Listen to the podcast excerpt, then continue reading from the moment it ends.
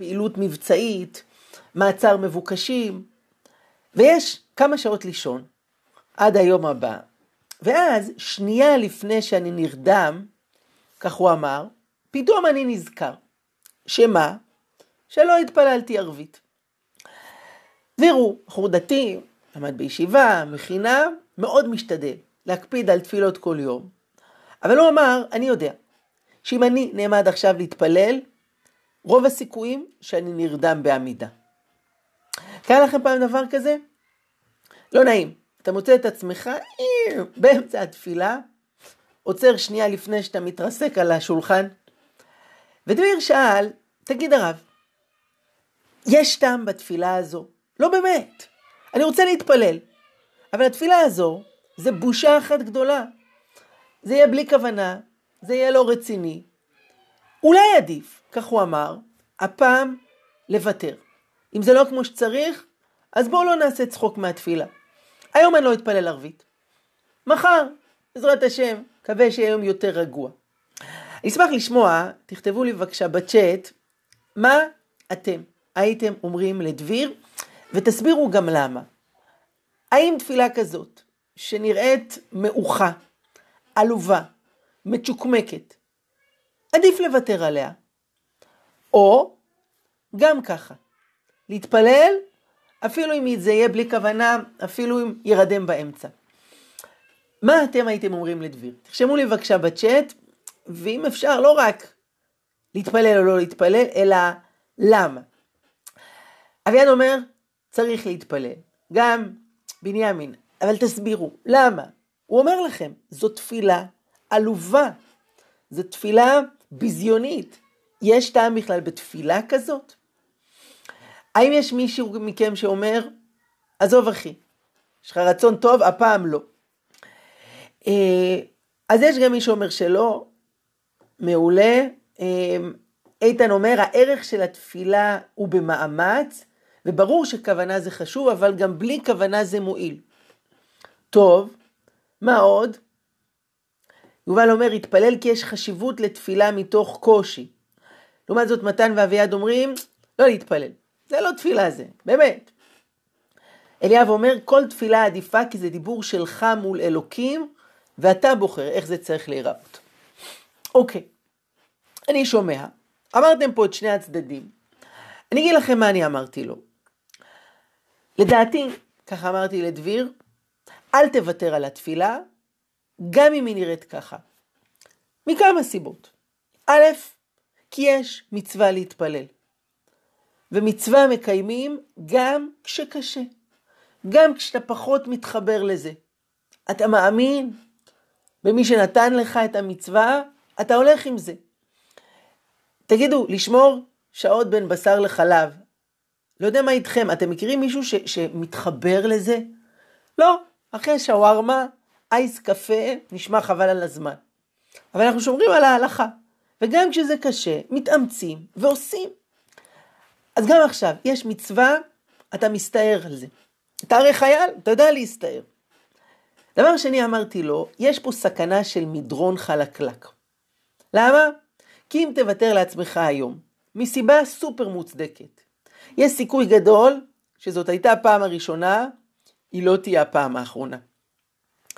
יש דברים שאתה יודע איפה זה מתחיל, אין לך מושג איפה זה נגמר. כמה אנשים הכרתי שבפעם הראשונה שרימו והעתיקו במבחן, הם אמרו לעצמם, תקשיב, אני למדתי למבחן הזה. מה לעשות, פתאום נהיה לי blackout. שכחתי את כל הנוסחאות.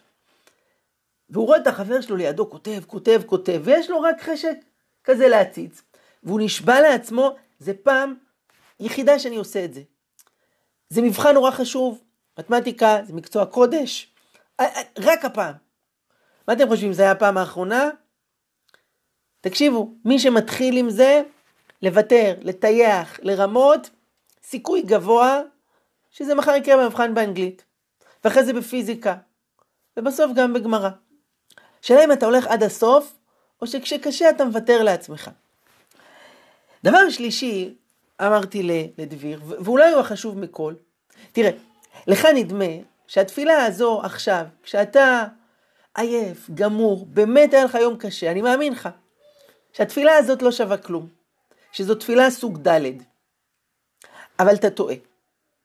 כי דווקא התפילה הזו שווה פי כמה וכמה. סיפרתי לו, יש איזו בחורה שאני מכיר, שבאה ממשפחה חילונית. באיזשהו שלב, זה היה בצבא, היא חזרה בתשובה, אבל היה לה מאוד קשה עם ההורים שלה. אתם מבינים, יש הורים שכשהבן שלהם חזר בתשובה, יגידו יאללה, שיעשה מה שהוא רוצה. יש כאלה שפשוט מתנגדים לזה. אצלה בבית זה היה נורא. היו צוחקים עליה, משפילים אותה, מעליבים אותה. הכי קשה היה בשבת. מגיע שבת, הבחורה רוצה לאכול. היא באה לפתוח את המקרר, יש בעיה. מה הבעיה? נדלק האור. אז היא אמרה לאימא שלה, אימא, אם אפשר, יום שישי, אני רוצה פשוט לנטרל את המנורה. אתם יודעים איך לעשות את זה? אימא שלה אמרה לו, אני רוצה אור במקרר בשבת. היא אמרה, אבל אמא, אני לא יכולה לקחת ככה אוכל. היא אמרה, אין בעיה, תבקשי ממני, אני אתן לך. מה דעתכם, היא יכולה לבקש מאימא שלה שתפתח לה את המקרר בשבת? אתם יכולים לרשום לי בצ'אט, זה, זה פתרון טוב? אימא שלה תפתח, לא היא. ברור לנו שלא. גם אימא שלה מחויבת בשמירת שבת. תקשיבו, היא הייתה פשוט מסכנה. ואמרתי לה באותם הימים, תראי, האמת היא שאני מקנא בך. אמרה לי, מה? אתה מקנא בי? אמרתי לה, כן. את יודעת למה? כי שבת אחת שאת שומרת שווה יותר מאשר מאה שבתות שאני שומר. זה לא אני המצאתי. חז"ל אמרו משפט, ותזכרו את המשפט שאני אומר לכם עכשיו. משפט מפתח בחיים. הם אמרו, אחד בצער ממאה שלא בצער. נגיד את זה במילים אחרות. דבר אחד שעשיתי והתאמצתי עליו, הצטערתי בגללו ובכל זאת לא ויתרתי, שווה יותר מאשר מאה דברים שבאו לי בסבבה, בקלות. לכן אמרתי לדביר, תקשיב, לך נראה שהתפילה הזו שווה פחות, היא שווה יותר. כמה? פי מאה. כי קשה לך, כי אתה גמור, כי אתה עייף ובכל זאת אתה מתאמץ.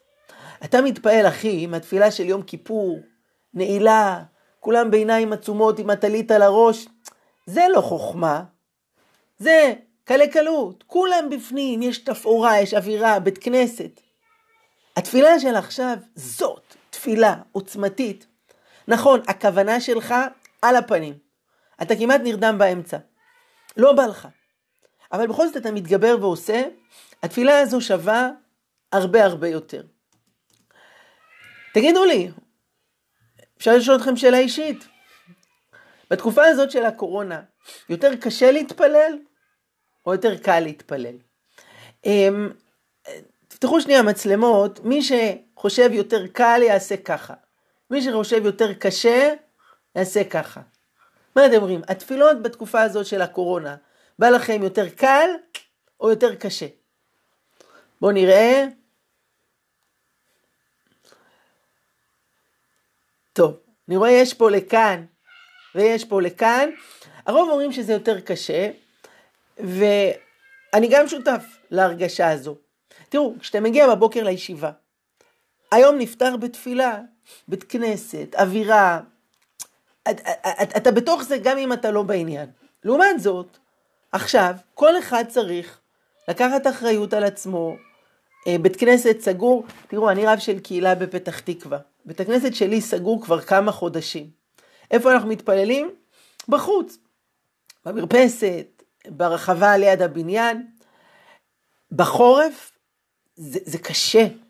אה, שלשום, יום, סליחה, יום לפני כן, בשבת אה, בבוקר, אה, התפללנו אה, ליד הבניין, היה ממש קר.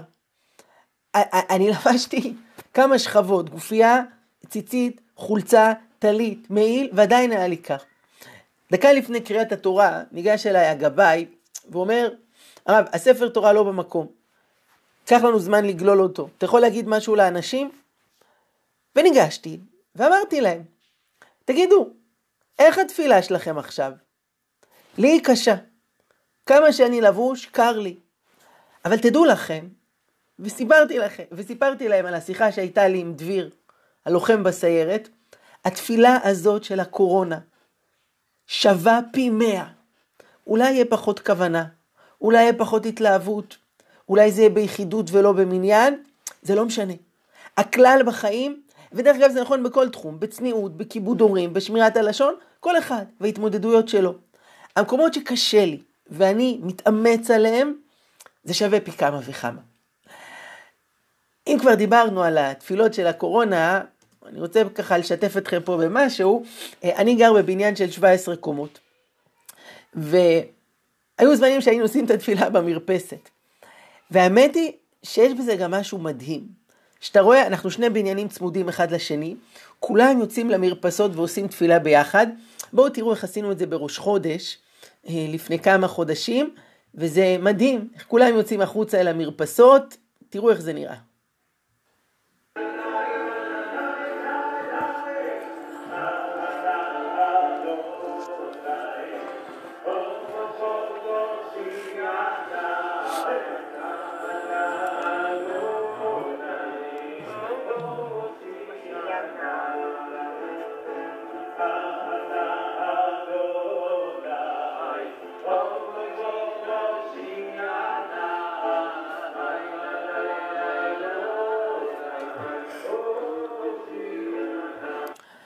חייב להגיד לכם שאשתי ממש מרוצה מהתפילות האלה. כי כשזה היה בבית כנסת, היא לא הייתה יכולה לבוא. יש לה ילדים בבית, היא שומרת עליהם.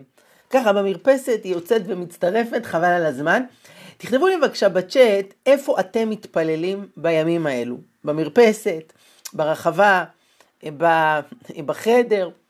ובואו תראו עוד קטע קצת יותר עליז, צולם מהקומה העשירית, ואתם תראו את דוב. החזן עומד בקומה השמינית, ואת אה, צביקה, הנגן, שעומד בקומה התשיעית, אה, תראו איזה יופי זה יצא.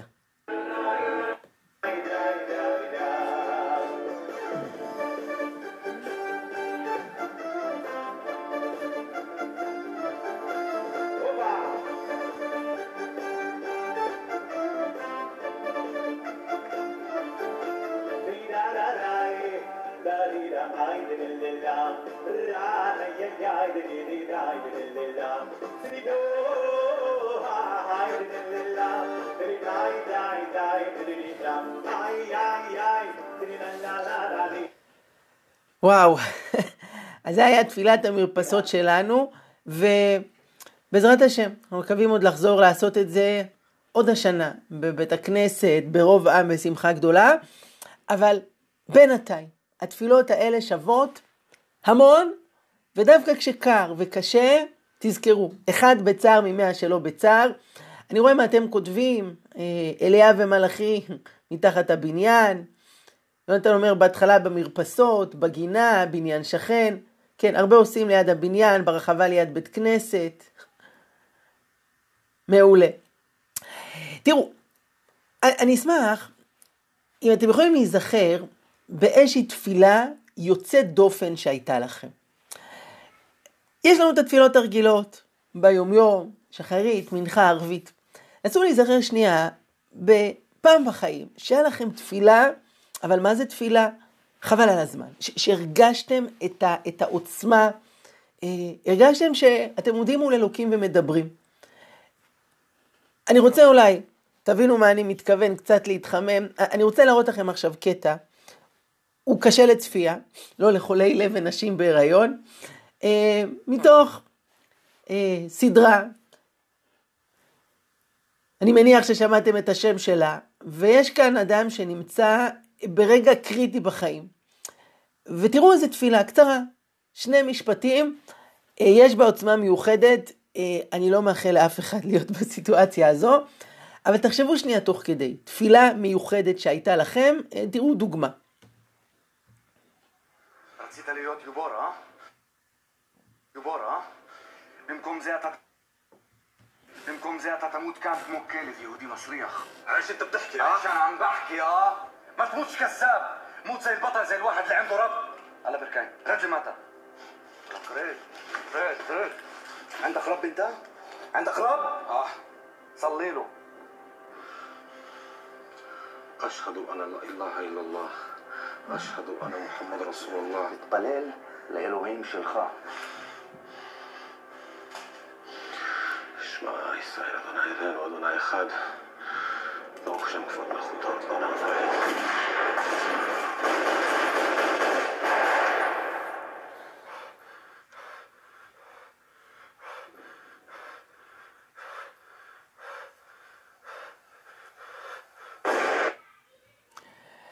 טוב, אני הזהרתי אתכם שזה לא קטע קל לצפייה. אה, מי שמכיר, פאודה, הבן אדם היה שנייה על סף מוות, שמע ישראל. טוב, רוב התפילות שלנו הם לא כאלה, ועדיין אני שואל, משהו מיוחד, תפילה שהרגשתם את העוצמה, את הקרבה להשם, אני אשתף אתכם בחוויה אישית של תפילת הדרך. בדרך כלל, אני אומר תפילת הדרך כל יום, יש לי הרצאות בכל מיני מקומות, נסיעה מחוץ לעיר, אז אתם יודעים, יהי רצון מלפניך, שתוליכנו לשלום, שתדריכנו בשלום. הייתה פעם אחת, שאמרתי תפילת הדרך בנסיעה בליל שבת. תגידו, מה נסגר? מה פתאום אתה נוסע בליל שבת? זה היה לבית חולים. אשתי הייתה אה, בחודש התשיעי, וצעירים. היינו צריכים לנסוע לבית חולים, אבל הוא היה בעיר אחרת. ויצאנו לדרך, ובליל שבת באמת תענוג לנסוע בכביש, הכל פנוי, נקי. ואמרנו תפילת הדרך, שתוליכנו לשלום, ותדריכנו לשלום, ותגנו למחוז חפצנו בשלום, ותחזירנו לביתנו לשלום. תקשיבו, זה היה תפילה, חבל על הזמן. אתה הולך לבית חולים ללידה, לא תמיד זה עובר בקלות. לפעמים קורים אסונות, תלך תדע מה בדיוק ייוולד, שהתינוק יהיה בריא. כמה התפללנו בכל הלב, בכל הכוונה, בכל העוצמה. וואו. אה, אני רואה אתם כותבים אה, יום כיפור בבידוד. כן, יום כיפור זמן שאתה מתפלל עם כולם, ופתאום אתה עם עצמך. איזה עוד תפילות מיוחדות היו לכם? אני רואה פה שמישהו כותב שמחת תורה. אצלנו עשו שמחת תורה, הקפה אחת סיבוב אחד בכל הקפה. במקום לרקוד חצי שעה עשינו סיבוב אחד. אנחנו עשינו אה, השלמה בבית. הזזנו את הספות בסלון, את השולחן, עשינו הקפות משפחתיות, חבל על הזמן. יש את הרגעים האלה של התפילה, אה, עוד, אני רואה אתם כותבים ראש השנה, סליחות של יום כיפור, מקסים. אוקיי, אז יש את הרגעים המיוחדים, יש את הרגעים הרגילים. אמ, רועי כותב תפילה במצדה בזריחה, וואו, מקסים. אני רוצה לדבר שנייה על הרגעים שלא עובדים. על הרגעים שבן אדם מתפלל ומרגיש שזה היה סתם. הייתה לי שיחה לא מזמן עם בחור שאמר לי, סבתא שלי הייתה מאוד חולה, והכניסו אותה לניתוח, ותאמין לי הרב, אני התפללתי כמו שבחיים שלי לא התפללתי. התכוונתי, בכיתי, התחננתי, אני מאוד קשור לסבתא, וקיוויתי שהיא תצא מזה. והניתוח לא כל כך הצליח. יומיים אחרי זה היא נפטרה. ואני שואל, מה היה עם התפילה שלי? ביקשתי. איזה דמעות היו, מכל הלב. אז מה, התפילה הזאת הלכה לפח? לא יצא ממנה כלום?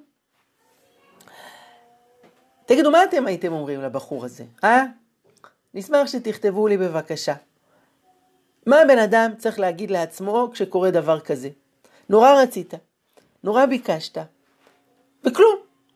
אולי אפילו קרה להפך ממה שרצית. אז מה, זה היה סתם? כל הכוונות הטובות, כל המילים שלי, התאדו באוויר? מה נהיה מזה? מה אתם הייתם אומרים לבחור כזה? יופי, תכתבו עוד, אני רואה את התשובות, מעולה. אני רוצה לשתף אתכם בחוויה שלי בתור אה, ילד, אה, טיפה הייתי צעיר מכם, כשקרה אירוע שטלטל את מדינת ישראל. אה, מישהו מזהה את הבחורצ'יק בצד ימין, אתם רואים בגדים של חייל. שמו היה נחשון וקסמן, חייל גולני, שעלה לטרמפ בצומת טייסים. על הרכב היו ארבעה אנשים, הוא לא ידע שהם מחבלים. ונחשון וקסמן נחטף, והם מציבים אולטימטום שאם לא ישחררו כך וכך מחבלים, הוא יוצא להורג. והיה מתח מאוד גדול מה יהיה? האם יצליחו להציל את נחשון? שבת התקרבה, והיה מתח גדול. בליל שבת התכנסו ברחובות הערים דתיים, חרדים, חילונים, קראו תהילים ביחד. היה ממש ציפייה ותפילה ש, שיקרה נס ויצילו אותו. בשבת בבוקר הגיעו ידיעות עצובות. התברר שהשב"כ הצליח לאתר אותו שהוא מוחזק בבית ברמאללה. כוח של סיירת מטכ"ל ניסה לחדור לבית, אבל עד שהצליחו להגיע אליו, הוא היה מוחזק בקומה השנייה, והם נכנסו מלמטה, והמחבלים הספיקו לירות בו למוות. והיה תחושה נוראית של אכזבה. ואני לא אשכח את אותו עיתונאי ששאל את יהודה וקסמן, אתם רואים אותו כאן משמאל, אבא של נחשון. הוא אמר לו, יהודה, אתה הרי בן אדם דתי. איך אתה מסביר את זה, אה? כל כך הרבה אנשים ביקשו, התפללו, התחננו. מה, אלוקים, סגר את הדלת? למה? ויהודה אמר לו שתי תשובות, שאני חושב שחוזרות בתשובות שגם אתם כתבתם פה. תשובה אחת הוא אמר לו, מותר לאבא להגיד לבן שלו לא. אני אומר לכם את זה גם בתור אבא. יש דברים שילדים מבקשים. יש לי בת חמודה בת שלוש, כשאימא מדליקה נרות, היא נורא מתלהבת מאש. היא רוצה גם. רוצה לשחק בגפרורים, ואימא לא מרשה לה, והיא מתרגזת. אבל לא. ההורים יודעים יותר טוב. ודאי שמדובר על אבינו שבשמיים, הוא מנהל את העולם. המבט שלנו מצומצם, חלקי, אנחנו לא מבינים הכל. ואבא לפעמים אומר לבן שלו לא. דבר שני, הוא אמר, אין לך מושג עד כמה התפילות עזרו. כמה זה נתן סייעתא דשמיא, כוח, חיזוק לחיילים, כי אותו מבצע יכול להיגמר גם גרוע פי עשר. והנקודה הזאת היא נקודה חשובה, אה, כתבתם אותה בעצמכם. חז"ל אמרו כלל, שום תפילה לא חוזרת ריקה. אין תפילה שהלכה לפח. אם זה לא עזר עכשיו, אולי אחר כך. אם זה לא עזר לי, אולי זה עזר למישהו אחר. אמ, אבל ודאי שכל מעשה טוב שאדם עושה, תפילה, מצווה, מחשבה, משאיר סימן, משפיע. אה, אני רוצה להראות לכם אה, סרטון קצר שצולם בבית חולים. האישה שאתם תראו עכשיו על המסך, אה, קוראים לה רבקה רוסנק. היא נפטרה בל"ג בעומר לפני שנתיים וחצי. הבן שלה הוא מתפלל בקהילה שלי. והצילום הזה הוא יומיים לפני פטירתה. ובא מישהו לבית חולים לבקר אותה, ותראו, היא מדברת איתו, היא הייתה מורה למוזיקה בפתח תקווה, היה לה הרבה מאוד תלמידים שמאוד הכירו אותה ואהבו אותה, הנה היא.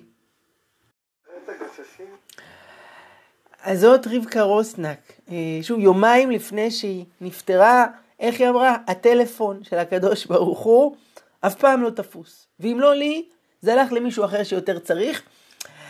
ותשמעו שנייה דוגמה מעניינת. אה, מי מכם יודע להגיד לי מה הייתה התפילה הראשונה בהיסטוריה? אה? פעם ראשונה בהיסטוריה שמישהו התפלל אה, לאלוקים. תזכרו שנייה בתנ"ך, ספר בראשית, אה, הפעם הראשונה שמישהו התפלל. אה, אילי אומר רחל לפני כן. לפני כן, פעם ראשונה שמישהו התפלל.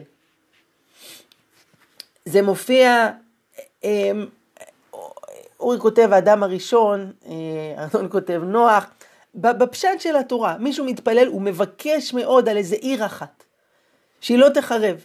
על מי אני מדבר? איתן צודק, אברהם. והוא מתפלל להשם, שיחוס על סדום, אולי יש 50 צדיקים, 40, 30, 10. זאת הייתה התפילה הראשונה בהיסטוריה. תגידו, מה היה התוצאות שלה? זה עבד או לא עבד? אה? לכאורה, כישלון טוטאלי. אברהם קם בבוקר ומה הוא רואה? סדום עולה בעשן. הוא יכול להגיד לעצמו, וואלה, סתם התפללתי, האמנתי שזה יעבוד, בזבזתי את הזמן, כלום לא קרה. תגידו לי, האם באמת כלום לא קרה מהתפילה של אברהם על סדום? האם אף אחד לא ניצל, או שמישהו אחד כן? מי ניצל מסדום? נכון, לוט. ויזכור אלוהים את אברהם, וישלח את לוט מתוך ההפכה. תהיו איתי, ללוט נולד ילד, קוראים לו מואב. מואב הזה הופך יום אחד להיות עם גדול. יוצאת ממנו אישה מפורסמת. מי היא? אישה מאוד ידועה, שיוצאת ממואב, שיום אחד התגיירה והצטרפה לעם ישראל. נכון מאוד, רות. רות הזאת הייתה לא אחר מאשר הסבתא רבא של מי? רות המואביה, הגיורת. הסבתא רבא של דוד המלך. ספר תהילים, דוד מלכה משיחה. עכשיו שימו לב מה קרה פה. אברהם מתפלל על סדום, נראה שלא יוצא מזה כלום, רק ניצל לוט. מלוט יוצא מואב, ממואב יוצאת רות, מרות יוצא דוד מלך ישראל. וואו. תגידו לי, בשביל דוד היה שווה להשקיע את התפילה? תראו, זה לקח זמן, בערך 700 שנה. אבל בוא, בשביל דוד מלך ישראל שווה להשקיע. מי יודע, התפילה שלנו היום בבוקר, מה יצא ממנה? איפה זה השפיע? לאן זה הלך? למה זה עוזר? כמה העולם שלנו צריך תפילות עכשיו? שני מיליון איש מתו בקורונה, מיליונים חולים, סרטן, תאונות, יש בישראל מיליון מובטלים, כמה רווקים מתים להתחתן, כמה אנשים התחתנו אבל רוצים ילד וזה לא קורה, כמה העולם צריך תפילה, וכל תפילה שלי בקורונה, עם כל הקושי, זה עוד טיפה ועוד טיפה ועוד טיפה, ומשהו פה קורה. ואני אוסיף פה עוד נקודה, שאני חושב שיכולה לתת כוח, כשאנחנו מתפללים ונראה שאולי זה לא עזר. תראו, יש זמנים בחיים שאדם מצד אחד נורא צריך תפילות, מצד שני אין לו אפשרות להתפלל. למשל, לפני שנתיים וחצי עברתי תאונת דרכים. זה היה יום חמישי בערב, חזרתי מהרצאה בדרום, וכשהייתי מרחק של חמש דקות מהבית, קרתה התאונה. אני ישבתי ליד הנהג, וחבר ישב ליד ההגה, ולשנייה אחת הוא עצם מעיניים. הוא היה מאוד עייף, זו הייתה נסיעה של שעה וחצי. ובאותו רגע רכב סוטה מהדרך והתרסק על מעקה הבטיחות. אני אראה לכם את התמונה. אתם רואים, זה כביש 40 בירידה ל-471. אה, לא, לא רחוק מהבית שלכם, הכניסה פה לשכונת הדרגנים פתח תקווה. עכשיו, הרכב פה הפוך, כלומר, היינו בנסיעה בדיוק לצד השני, והרכב התנגש במעקה הבטיחות. אתם רואים את הגלגל הימני של הרכב? אתם לא רואים אותו, נכון? הוא פשוט עף מהעוצמה של המכה, והרכב התרסק מאחורה על מעקה הבטיחות. אני ישבתי ליד הנהג, כאן, אתם רואים את כרית האוויר שנפתחה. תקשיבו, הרכב הלך טוטלוס. יצאנו ממנו, הנהג ואני על הרגליים בריאים ושלמים. התאונה הזו קרתה בשבריר שנייה. זה זמן כזה שאין לך אפשרות להתפלל. אני ישבתי וקראתי ספר, הכנתי שיעור למחרת, ופתאום פיצוץ, אתה לא קולט מה קורה. והחיים שלי ניצלו. לא היה חסר הרבה בשביל שהרכב יתהפך, יימעך, יתרסק פה בעמוד חשמל שאתם רואים, ויצאנו מזה ממש בניסי ניסים. וחשבתי לעצמי, מי יודע, אולי כל מיני תפילות שהתפללתי בזמנים אחרים, על אנשים אחרים, ואמרתי לעצמי, מה יצא מזה? כלום. התפילות האלה שמורות לי, והם יעזרו לי בזמנים שאני אהיה הכי צריך את זה, כשהחיים שלי יהיו בסכנה, אבל אין לי אפשרות להתפלל. הכל שמור והכל יהיה בשבילנו, תזכרו את הדבר הזה. זה יכול לתת כוח גם ברגעים שנראה לנו, סתם, בשביל מה? שום דבר לא מתבזבז. אחרי כל זה, חברים יקרים, ככה יש לנו עוד כמה דקות, אני רוצה לשאול אתכם עוד שאלה חשובה, והיא קשורה לספר שאתם רואים פה על המסך. אני מבין שצריך להתפלל, שאדם עומד לפני אלוקים, מודה, מבקש, מתחנן, מה הקטע של סידור? מה פתאום חז"ל קבעו שצריך להקריא מילים מאיזה ספר? למה שלא יגידו שכל אחד, ברגע שהוא מרגיש את הצורך, את החשק, הוא יתפלל במילים שלו, בשפה שלו. תגידו, זה לא יהיה עדיף? תרשמו לי בבקשה בצ'אט, מה הקטע של תפילה מסידור? מה פתאום חז"ל יוצרים דבר כל כך מלאכותי? שבמקום שאני אתפלל עם כל הלב, אה, עם כל העוצמה, עם כל הנשמה, אני צריך להקריא מילים מאיזה סידור. בשביל מה? למה לא נגיד שיהיה אותנטי, שיהיה אמיתי, כל אחד במילים שלו, בשפה שלו, בזמנים שהוא מתחבר אל הדבר הזה. האם זאת לא תהיה תפילה הרבה יותר טובה? האם זו לא תפילה עדיפה? מה בעצם נותן לנו זה שיש סידור? מה, מה היתרון בזה? אז כמובן נבהיר, אה, ברור שגם היום, שיש סידור, מי שרוצה להתפעל במילים שלו ובשפה שלו יכול, ברור שהוא יכול. מה בכל זאת אנחנו מרוויחים מזה שיש סידור? אלנתן אומר, כדי שכולם יתפללו על כולם, ולא רק אתה על עצמך. וככה אתה תתפלל על כל העם. וואלה, נקודה נכונה. אם אני הייתי מחבר את התפילות, יש חשש על מה הייתי מבקש? על עצמי. שאני אצליח במבחן, שאני אעבור טסט, שיכניסו אותי להדרכה, שאראלה תתקשר אליי. ואז, אם לפני התפילה הייתי אגואיסט, מה הייתי יוצא אחרי התפילה? אגואיסט בריבוע. התפילה הייתה רק להתעסק באני בעצמי. בתפילה שיש בסידור, אנחנו קצת פותחים את הראש, אנחנו קצת מסתכלים החוצה. למרות שאני הכי בריא שבעולם, אני אומר בבוקר, רפאנו השם ונרפא, כי העולם שלנו עוד חולה. אני חושב על אחרים, על קיבוץ גלויות, על, על גשם. תראו, אישית, אני לא אוהב חורף. אני אוהב אביב, קיץ. אבל מה לעשות, העולם צריך גשם. אני מתפלל על הגשם, כי זה מוכנס לי בתוך התפילה. לולא זה, אני מכיר הרבה אנשים שהיו אומרים שיהיה קיץ כל השנה. אה, עוד כתבתם, אה, איתן אומר, אם לא היה נוסח קבוע, התפילה הייתה פחות טובה. אם כל אחד היה עושה מתי שהוא מתחבר, תוך שבוע לכולם כבר היה נמאס. כלומר, יש חשש שאם היינו אומרים, כל אחד, מתי שהוא מרגיש מוזה, חשק, הוא יתפלל, בתכלס, מה היה קורה? שרוב האנשים כמעט אף פעם לא היו מתפללים.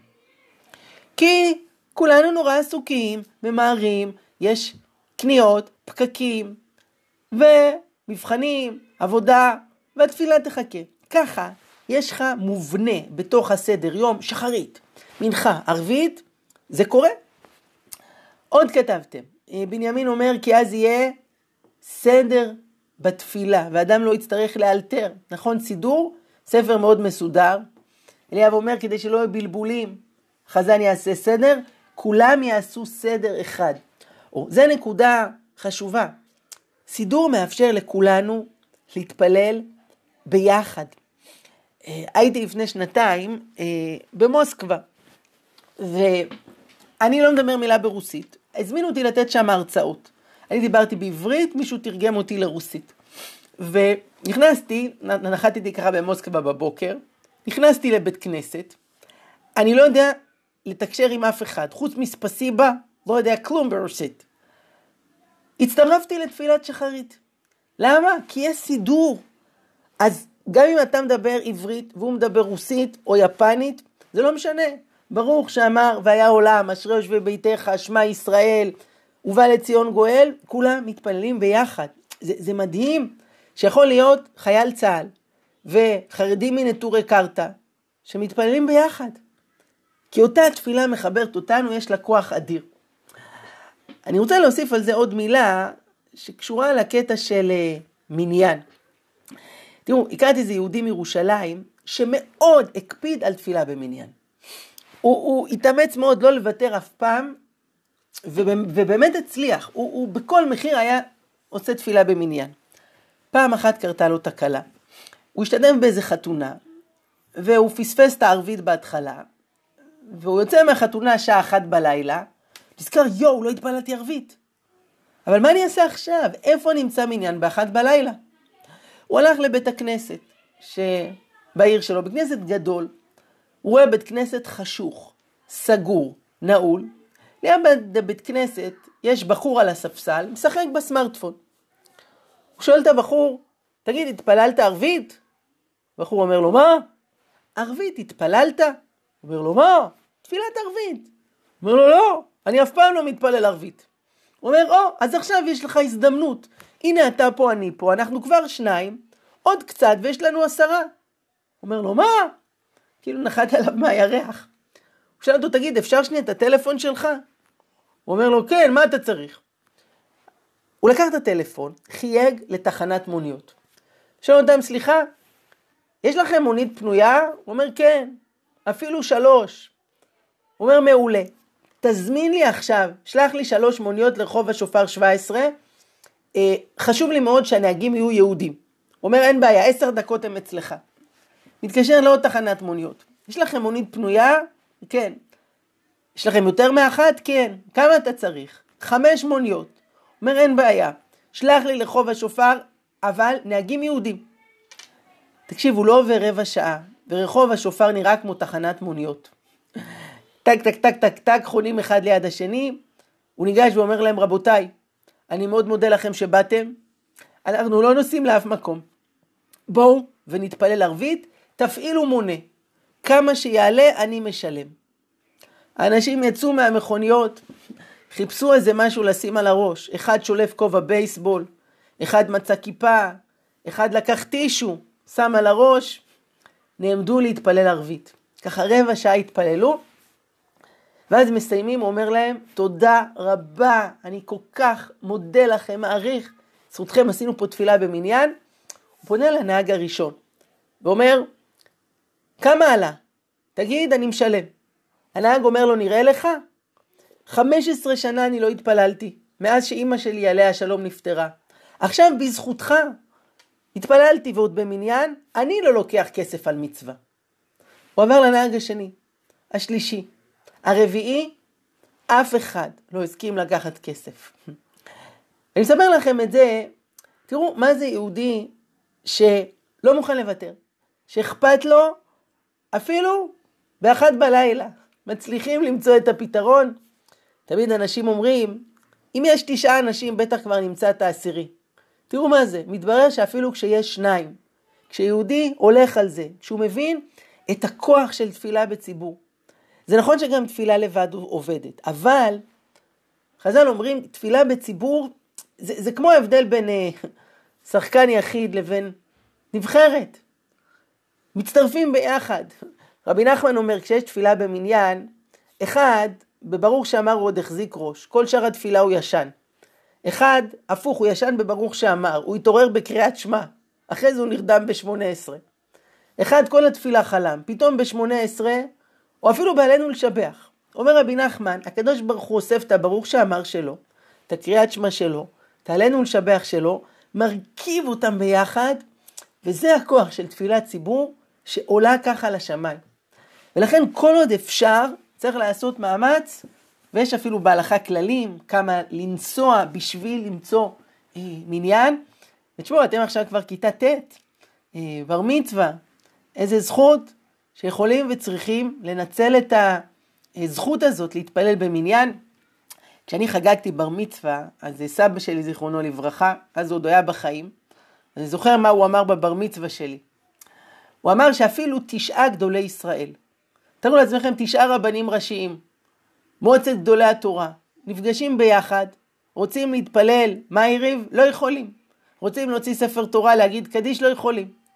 אבל עשרה חבר'ה משכבה ט' בישיבת גבעת שמואל, שיכולים, שנפגשים ביחד, יכולים לקרוא בתורה, להגיד ברכת כהנים, אה, קדיש, קדושה, זה הכוח שיהודים מצטרפים ביחד. עשרה אנשים, וכמה שאפשר להתאמץ על הדבר הזה, וכמה שאפשר להתאמץ על הדבר הזה, זה מעולה. חברים יקרים, אנחנו פה ממש מתקרבים לסיום, ואני רוצה פה כמה עצות פרקטיות שתעזרו לי. תראו, תפילה זה אתגר, זה לא פשוט. תכתבו לי בבקשה טיפים שמהניסיון שלכם יכולים לעזור שהתפילה תהיה יותר טובה, יותר בכוונה. אני יודע, זה עבודה שבלב, יש כאן עבודה, יש פה מאמץ, מה מניסיונכם יכול לעזור כדי שהתפילה תהיה יותר אה, טובה, יותר איכותית, יותר לעניין? בואו בוא נאסוף פה איזה שלושה טיפים שימושיים אה, בשביל כולנו. נשמח שתכתבו מה עוזר לכם. אני אפתח אולי בטיפ שלי, אני אשמח שתכתבו גם אתם תוך כדי. מתי אני מגיע לתפילה? האם אני מגיע דקה אחרי ההתחלה או דקה לפני התפילה? תראו, זה הבדל של שתי דקות, וזה הבדל של שמיים וארץ. כי כשאני מגיע דקה אחרי התפילה, היא התחילה בלעדיי. אני עם הלשון בחוץ, אה, רודף אחרי החזן. לעומת זאת, אם אני מגיע דקה לפני, אני עושה ניקוי ראש. משתיק את הטלפון. בכלל, עצה טובה, לא לקחת את הטלפון לתפילה. לשים אותו בבית. להתפלל מסידור. הטלפון ממש מפריע. דקה אחת אני עושה ניקוי ראש. אני חושב, לפני מי אני הולך להתפלל? על מה? מה צריך לבקש? הדקה הזו מרימה את התפילה למקום אחר לגמרי. אה, מה אתם כתבתם? מישהו רושם להתפלל במקום שקט. למצוא, כן, מקום מתאים שתוכל להתפלל בו. עוד אתם כותבים להתכונן לפני התפילה, לא ליפול על התפילה בבום, ישר אחרי שמשחקים בטלפון, אלא ללמוד קצת לפני או להגיד תהילים, קורבנות, נכון? תראו, זה, זה כמו בריצה של אלפיים מטר, אתה עושה חימום לפני כן. אם אתה ישר מתחיל לרוץ, זה לא טוב. מה עוד? אה, תודה רבה, אתם כותבים דברים מעולים, חלק בפרטי. אליאב כותב לחשוב שאין באותו רגע אף אחד בעולם חוץ ממך. להתפלל על הדברים הכי קשים שיש לך וזה מאוד עוזר. אם בן אדם היה יודע, אני האדם האחרון ששרד באנושות. אני היחיד שמתפלל, הכל תלוי בי, זה היה נותן לו כוח. לא לבנות על אחרים. כל אחד עולם שלם. מעולה. עוד.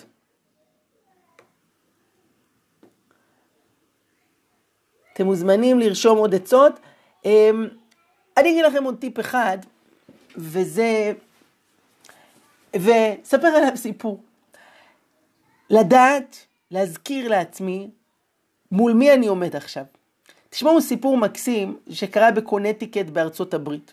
היה שם בית ספר אה, לבנות, כיתה ג'. בוקר אחד המורה נכנסת לכיתה ואומרת, בנות, קומו בבקשה, תתקרבו אליי. היא מוציאה טלפון מהתיק שלה, שמה על רמקול ומחייגת את המספר של הבית הלבן. מי גר בבית הלבן אתם יודעים? The President, נשיא ארצות הברית. שומעים הבנות, שומעות הבנות שניים שלושה צלצולים, ואז עונה שם המוקדנית, Hello, you have reached the White House, הגעת לבית הלבן, How can I help you? היא אומרת לה שלום, אנחנו כאן מבית ספר בקונטיקט, We want to speak please with the president. אנחנו רוצות בבקשה לדבר עם הנשיא. המוקדנית אומרת לה לא, מה פתאום? היא אומרת לא, רק לכמה דקות, just for a few seconds. המוקדנית אומרת לה no, he's very busy. הנשיא מאוד עסוק, אי אפשר לדבר איתו. היא אומרת לה, אבל הוא נשיא ארצות הברית, לא? יש כאן 30 בנות, אזרחיות של ארצות הברית, למה אי אפשר לדבר עם הנשיא? היא אומרת לה, כי אי אפשר, הוא עסוק בדברים אחרים. אבל אתם יודעות מה, אם אתם מאוד רוצות, תכתבו לו מכתב, תשלחו לבית הלבן, אולי הוא יקרא. המורה אומרת, מה, ואם נשלח מכתב לבית הלבן אז הוא יקרא? אומרת, תראי, אני לא יכולה להבטיח לך, אבל תשלחו. הנשיא מקבל כל יום עשרת אלפים פקסים, מיילים, מכתבים, אנחנו עוברים על הכל, מתוך זה מראים לו חמישה. אולי יהיה לכם מזל והוא יקרא. המורה אומרת לה, אוקיי, okay, thank you very much, goodbye. סוגרת את הטלפון ואומרת לבנות שבו. תראו בנות, ניסינו מאוד לדבר עם הנשיא טראמפ, עם, עם הנשיא, אז היה טראמפ, אבל אי אפשר, he's very busy. אבל אתם יודעות מה? יש לי רעיון אחר. הנשיא טראמפ הוא מאוד עסוק, הוא אחראי על 300 מיליון אנשים. אני מכירה מישהו אפילו עוד יותר עסוק, שאחראי לא על 300 מיליון אנשים, אלא על 7 מיליארד, על כל העולם. ובכל זאת, תמיד כשפונים אליו, הוא זמין, הוא שומע, הוא פנוי, כל יום, כל שעה. מה אתם אומרות? בואו נתפלל. והבנות יצאו בהלם מהתרגיל הזה שהמורה עשתה, וקלטו את המסר. הנשיא is very busy, אין לו זמן אלינו. ראש ממשלת ישראל, לא פחות. אבל ריבונו של עולם, שמלוא כל הארץ כבודו, כל הזמן איתנו, קשוב, שומע. זה נכון, לא כל מה שמבקשים מיד יקרה. כמו שלא כל דבר שילד מבקש, מאבא מיד קורה. אבל הזכות הזאת שאתה התפללת, אתה רואה מיד את אבים הכחולים, הוא שמע אותך. זה עשה משהו, זה השאיר רושם. כשאתה ניגש לתפילה מתוך זה, התפילה נראית אחרת. אה, אולי נוסיף עוד משפט אחד, טיפ אחרון. תראו, אה, סידור אמר מישהו, זה הספר שקוראים בו הכי הרבה ולומדים אותו הכי מעט. אין עוד ספר שיהודי יושב מולו בחיים כמו סידור. אבל כאן אנחנו לומדים את הכוונה של מה שכתוב, את המשמעות של המילים. אני מכיר מנהל בית ספר, שכשהילדים של כיתה ז'-ח' הגיעו לגיל בר מצווה, הוא נתן להם מתנה. אתם יודעים מה המתנה? הוא הזמין את הילד לחדר שלו ואמר, אני רוצה ללמד אותך את הפירוש של הפסוק הראשון של קריאת שמע. אה? מה דעתכם על המתנה הזו? כן, אני יודע, זה לא עולה כסף, אבל זו מתנה חבל על הזמן. אתם יודעים כמה פעמים יהודי הולך להגיד את המשפט הזה בחיים שלו? בערך 50 אלף פעמים. אבל מה הכוונה? אתם חשבתם פעם על המשמעות של המילים? אולי אני אגיד את הפירוש הכי פשוט, מה שאומר רש"י, שמע ישראל. כלומר, תשמע, עם ישראל, השם אלוקינו, השם אחד, השם שעכשיו הוא האלוקים שלנו. כי רוב העולם, הגויים, הם עוד לא מאמינים בו. יום אחד יהיה השם אחד, שכל העולם כולו יאמין בו. זאת האמירה הבסיסית של האמונה של יהודי. חמישים אלף פעם אנחנו אומרים את זה. תכניסו עוד כוונות למילים האלו, בשביל זה צריך ללמוד. מה הפירוש של ברכת אבות, של כל מיני מילים שאומרים בסידור, ולמרות שזה בעברית, לא הכל אנחנו מבינים. חברים יקרים, אה, אני רוצה להראות לכם פה אה, קטע אחד לפרידה. הכוח של התפילה הוא כוח אדיר. ולא רק אנחנו מתפללים, אלא בני אדם באשר הם בכל העולם. ובואו תראו איזה קטע יפה שממחיש את הרעיון הזה, על הכוח של התפילה.